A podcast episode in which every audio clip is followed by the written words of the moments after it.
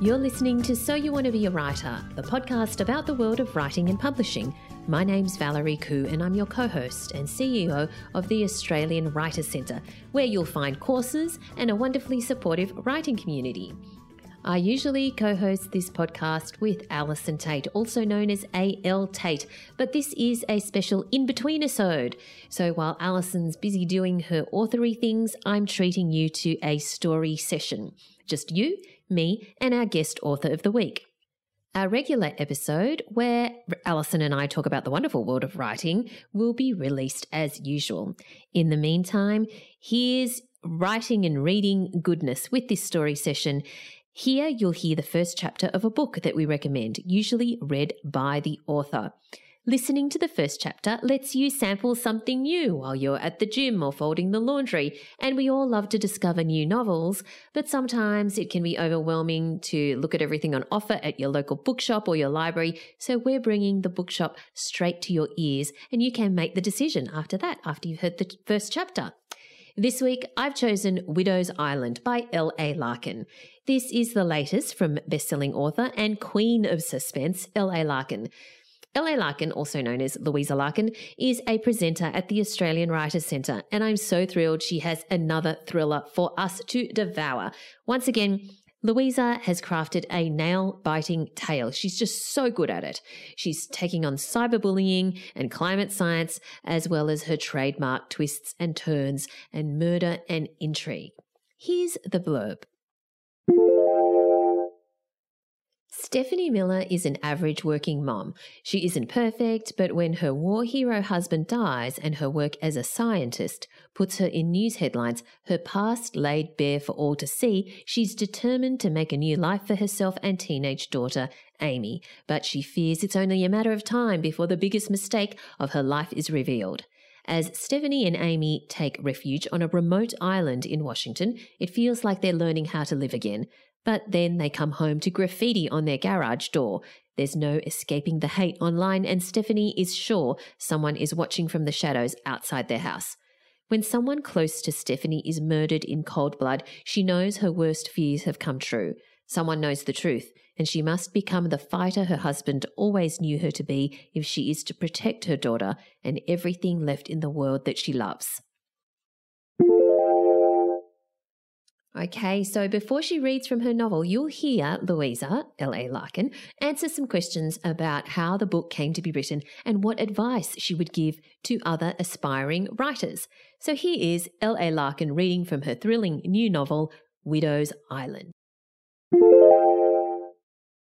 Hi, I'm L.A. Larkin, and I'm the author of crime thriller Widow's Island. Valerie has asked me to record the answers to some questions before I narrate the first chapter of the book. So here goes. Question number one What inspired you to write this story? Okay, so I've always wanted to set a crime thriller on a remote island. I think islands are a brilliant place if you're going to have a lot of tension, a lot of suspense, a lot of threat. An island is great because it can seem so beautiful and so tranquil until something goes wrong. Um, and in Widow's Island, I have my central character, Stephanie Miller, move all the way from North Carolina to a remote island in Washington state. Um, that's off Seattle. And she's moving there for a reason. Uh, she's running away from a guilty secret. She arrives at this remote island with her daughter, and things start going scarily wrong. And later on in the book, and I won't be giving too much away, all I'll say is that threat escalates, and islands aren't the tranquil, wonderful, safe places that they seem to be. How did I choose the island? Well, there is an island that I spent some glorious summers um, called Vashon Island in Washington state. And uh, believe me, it is fantastic. It's tranquil, beautiful remote beaches, forest, um, idyllic. But yet again, you know, there is some there are some eerie aspects to it, and that's what I've dialed up in the book. Um, so I found my location pretty easily. The actual inspiration for the theme of the book came from a hashtag, and that hashtag shocked me to the core when I actually saw it trending. It was trending on Twitter in December 2016 and uh, through early 2017. And the first thing that stunned me about it was the brutality of it, but also that Twitter hadn't shut it down.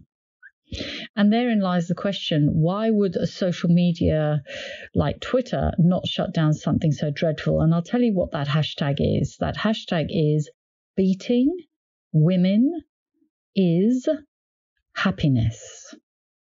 Yes, that was trending uh, end of 2016, 2017, and it was being used by wife beaters and uh, men who think it is the right thing to do to beat their women if they try and do anything other than they want the men want them to do. Um, and it trended. Uh, this trending happened because a Mexican senator was deliberately run over. She was knocked off her moped in Mexico uh, one day by a group of men who then got deliberately did it. They got out of their car and then they beat her very, very badly. And there are some horrific images of what, you know, her, her beaten up face and body. Um, and they presumably nobody knows exactly but they did it because they didn't like the fact that a woman was a senator now that it was it was also then a, um, a hashtag that trolls, cyber trolls, then pounced on because it was about causing pain and anger and upset in a whole group of people, i.e., women. And they seized it and they went with it all across social media. They were using it to rile people. And that began to create an idea for a book for me. Um, you know, the the horrific thoughts that um, cyber trolls can seize on these things and they can use them to inflict pain and misery on people. So that's what inspired me to write the story. The next question, question number two Can you describe your writing process? Okay, well, once I have an idea for the story, I then focus on characters. Now, a lot of people think that crime fiction, because it's very plot driven, uh, you know, we like our plot twists and, you know, our cliffhangers and all the mysteries and intrigue of it all. But without characters that people really engage with, particularly the central character, if you don't engage with that central character, why should you follow their, the, you know, the story? Why should you care about what happens to them? So I spent a lot of time uh, developing my central characters based on the question, which is who is the best person to tell this particular story? So I find a central character that is the best person to tell the particular story. So for Widow's Island, the best person to set to tell this particular story is Stephanie Miller. Um, she is a scientist and she is shy. She is vulnerable. She is easily manipulated. She is, however, highly intelligent, highly respected in her field. And it is that field that she works in which is going to be one of the reasons why cyber trolls beset her. Um, but Stephanie is a character that I hope people will empathize with and fear for.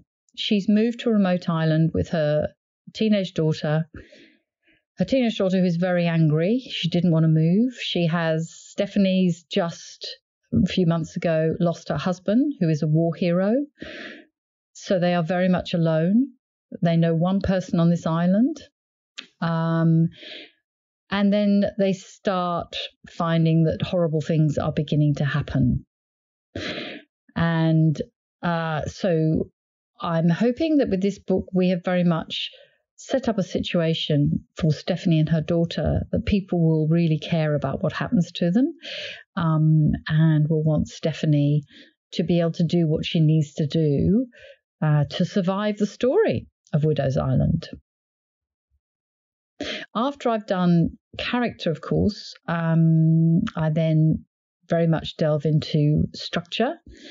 I'm always work very hard on the structure of the book to make sure that I have all the right you know, that have, they have the inciting incident where it should be, have the right structure in terms of narrative tension, you know, um, make sure there are com- complication after complication after complication and so on. And then I move on to plot. And I plot in quite some detail, particularly now with my publisher, Bookouture. Bookouture likes their authors to, to plot well in advance and for the publisher to work with you on that plot so that both the publisher and the author knows where they're going but with a degree of flexibility. And i actually really enjoy that. I find it's very helpful.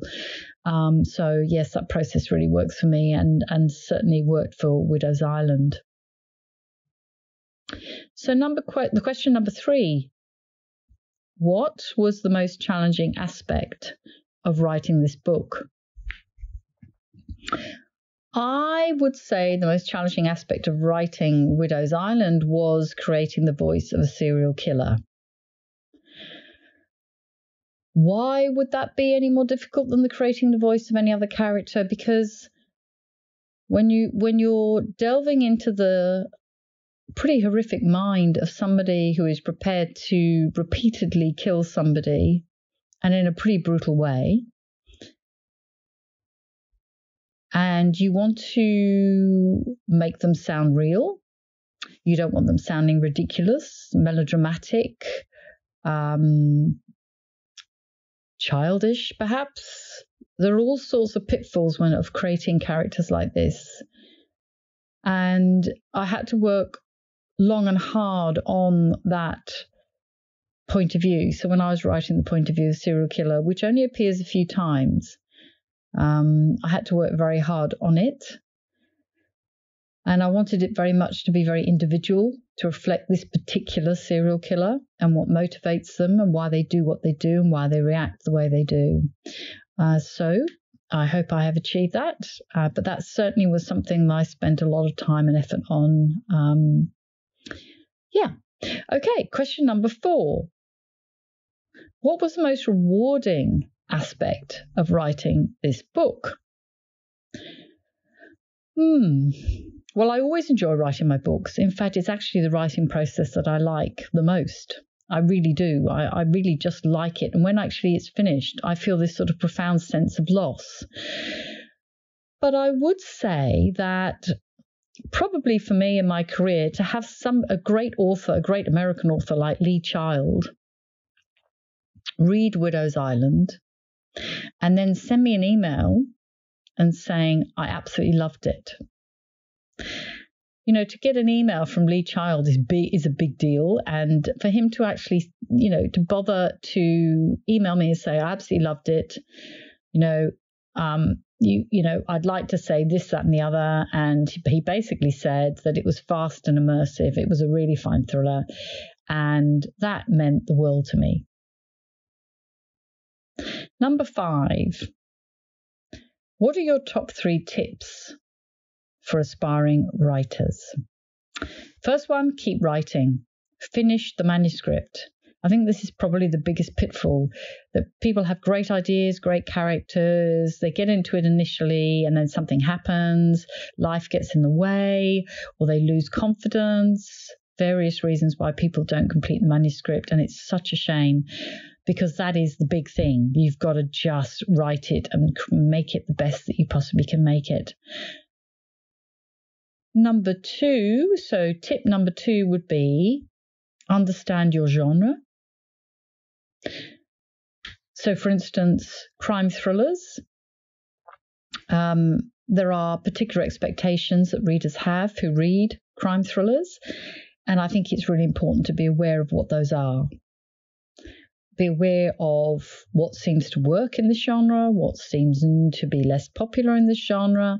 At least know that. And then if you choose to deviate from that road, you do it knowingly um, and with confidence. My third tip would be to create characters that readers will very much care about and they'll want to follow on the roller coaster ride of your story um, right the way through to the very end of the book. So that would be my tip number three. Question number six, the last question before I read an extract from Widow's Island. So, question number six What kind of specific research into criminal activities did you have to do for this particular book? Right. Well, so the cyber trolling plays an important part, but um, it's actually the characters, the, the trolls themselves, which um, I hope readers find well abhorrent, but also um, intriguing. Um, there's also a special agent character, an FBI special agent character called TJ Sampson, who plays a very important supporting role to Stephanie Miller, who is the central character. And I'd done um, some plenty of research on cyber trolling. Um, you know, uh, lots of articles out there, um, interviews, even videos with cyber trolls, journalists who have been attacked by cyber trolls, and so on. Um, what I was interested in was a connection which had been recently um, uh, put into an article that potentially cyber trolls might also come out from behind their computers to kill their victims, not just torment them online. I wanted to try and talk to an expert on that possible connection because it was a twist in the story that I was interested in exploring. So I was this this happened before COVID lockdown happened. And um, I was in America. I was in America for Thriller Fest, which is the world's biggest thriller writers festival in New York. And then I flew to Seattle to meet a special agent um, in the FBI in Seattle. And I wanted to talk to her um, about her role, her job, her life, so I could create a convincing FBI special agent character and not the kind of FBI character that often appears in TV series, cop shows, you know, um, where it's all very dramatic and all very exciting, but probably doesn't reflect uh, their role very much at all. So I was very lucky to have a coffee, sit down and have a coffee with um, this special agent um, and one of the first things that she had made clear was that uh, she would not be acknowledged or credited, her name would never be used. Um, there are all sorts of aspects that they have where they have to protect um, their safety and also the safety, of course, of their family. Um, she was amazing the way she talked very frankly about her life in the FBI. Um, and we did talk a bit about serial killers and cyber trolling. And one of the things we did discuss was something called the dark tetrad. Um, and the dark tetrad is the uh, the four personality traits of a serial killer. Um, these are well recognized. They are sadism, narcissism, Machiavellianism, and psychopathy. But what, what I wanted to explore was whether or not cyber trolls had a similar, the four similar character traits. And it seems that the early indications are that that is the case with the very hardcore trolls. And there have been some instances where cyber trolls have come out from behind the computer, um, no longer satisfied with um, causing pain to people online, and they want to take it one step further. So there you go. That's some of the research that I did for Widow's Island. I hope I haven't given too much away. Um, and now what I'm going to do is I'm going to read an extract from my new novel. And I'm going to take it from the prologue, which is set in June, June the 22nd, 2007. And it's leaving Whisper Island in Washington. Um, and this is inside the head of the killer. Emma asks me how I'm doing. I shrug, gaze into the distance with weary eyes, give her the lie that slips off my tongue like ice cream on a hot day. Good, I got a new job, big money. Congratulations. Emma blinks, one, two, three, more like a flutter, her freckled face creased, squinting into the sunshine. She's waited until this moment to ask, three weeks after her wedding, as we stand on the ferry's upper deck, watching Seattle lurch closer. The wind slaps her wavy hair across one eye, and she claws at the billowing strands, then tugs them behind a perfect ear. I hang my head, feel my shirt collar vibrate against my cheek. Mouth droops. My hurt look, one from my repertoire of imitations. You should have waited. Beneath our viewing platform, parked vehicles squat, penned in like cattle corralled for slaughter. Beyond the bottle green bow, white water churns, angry and loud, like the voice in my head. I'm not getting what I want. Both Emma's hands grip the railing, they don't grip me. Why do you do this? a note of sharpness in her voice. There never was anyone but Dustin. She squeezes her lips together, stopping anything else she might have said. We're still friends. Just because I'm married doesn't mean it doesn't matter. I don't care anymore. Emma turns so her back rests against the rail. Hair crowds her face. All I see is the tip of her nose. Don't spoil a great morning, she says. You haven't seen our new condo. Come take a look. We'll drink coffee and talk. It'll be like old times. It's as if her voice comes from the bottom of the sea. I don't see her. I don't see anything. Blindly, I raise a ball fist and slam it down. It hits the rail. She flinches. No, it won't, I yell. It will never be the same.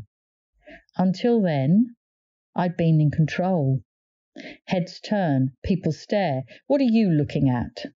I sneer at a middle aged woman in Jesus sandals, a metal water bottle dangling from her day pack.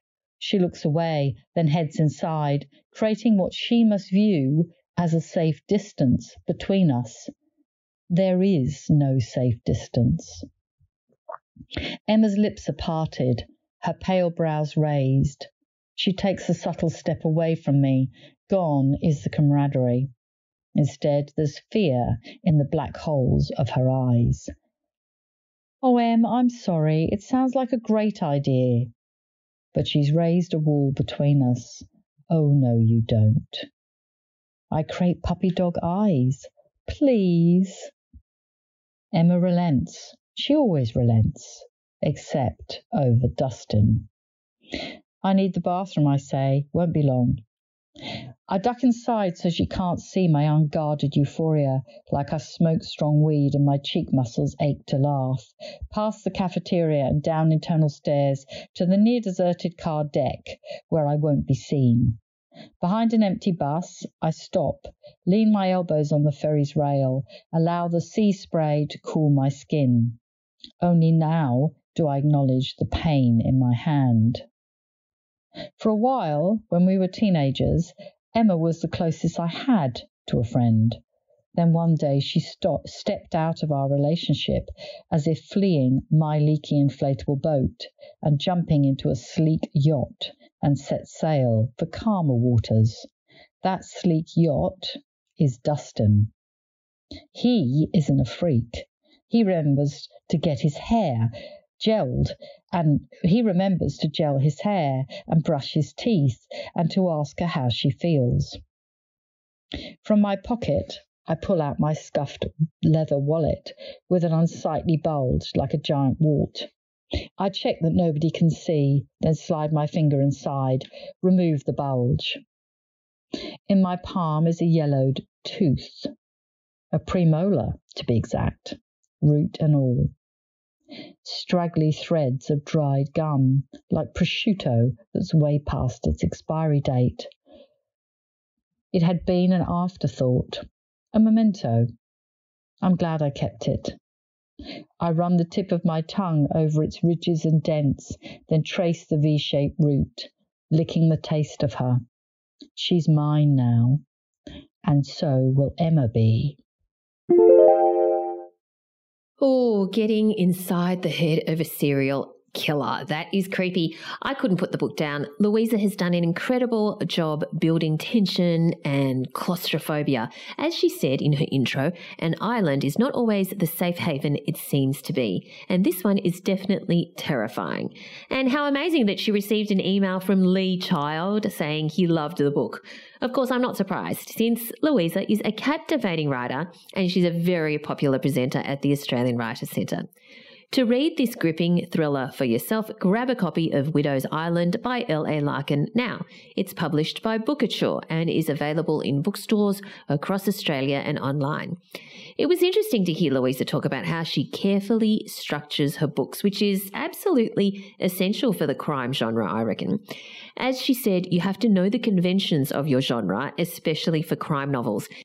And of course, Louisa teaches our course Crime and Thriller Writing at the Australian Writers Centre. Check it out at writerscentre.com.au slash crime. One of our previous graduates of crime and thriller writing with Louisa is Shankari Chandran, who has gone on to publishing success with her novel The Barrier. That was her debut novel, and she has written other novels since then as well. Let's have a listen to Shankari. When I first decided to do a course at the AWC, I had been writing for a few years. I had taken time out of my career as a lawyer to have our fourth child, and life was chaotic, but I had always wanted to write, and so I thought I would give it a go in between baby feeds and school runs and so on. I have just published The Barrier with Pan Macmillan Australia, and I'm loving it. For many years, being published felt like an impossible dream, like something that happened to other people. When I heard that I was going to be published, I was at Officeworks because I find buying stationery really therapeutic, and I put down my stationery and cried the AWC's course has had a huge impact on my writing. It's changed my understanding of the thriller genre and my approach to writing it. Because of the clarity the course gave me, I feel far more confident doing it. I feel incredibly fortunate that my books have been published now. I love writing, it's energizing and meditative for me. I feel really committed to the stories I'm telling, and I hope to keep doing it. Look, I would absolutely recommend the courses at the AWC um, to friends, aspiring authors, anyone. I would say do a course, do lots of courses, and do them earlier rather than later on your writing path. It's worth it. To find out more, go to writerscentre.com.au slash crime. Thanks for listening to Story Sessions of So You Want to Be a Writer. You'll find more details about the podcast and a wealth of writing resources and courses at writerscentre.com.au. This podcast is brought to you by the Australian Writers Centre. Do connect with us on social media on Twitter and Instagram at Writers and of course, connect with us personally in our free podcast listener community on Facebook. Just search for So You Want to Be a Writer podcast community and request to join. Alison and I will be back to our regular programming in the next episode. Thanks for listening, and I look forward to chatting to you again next time.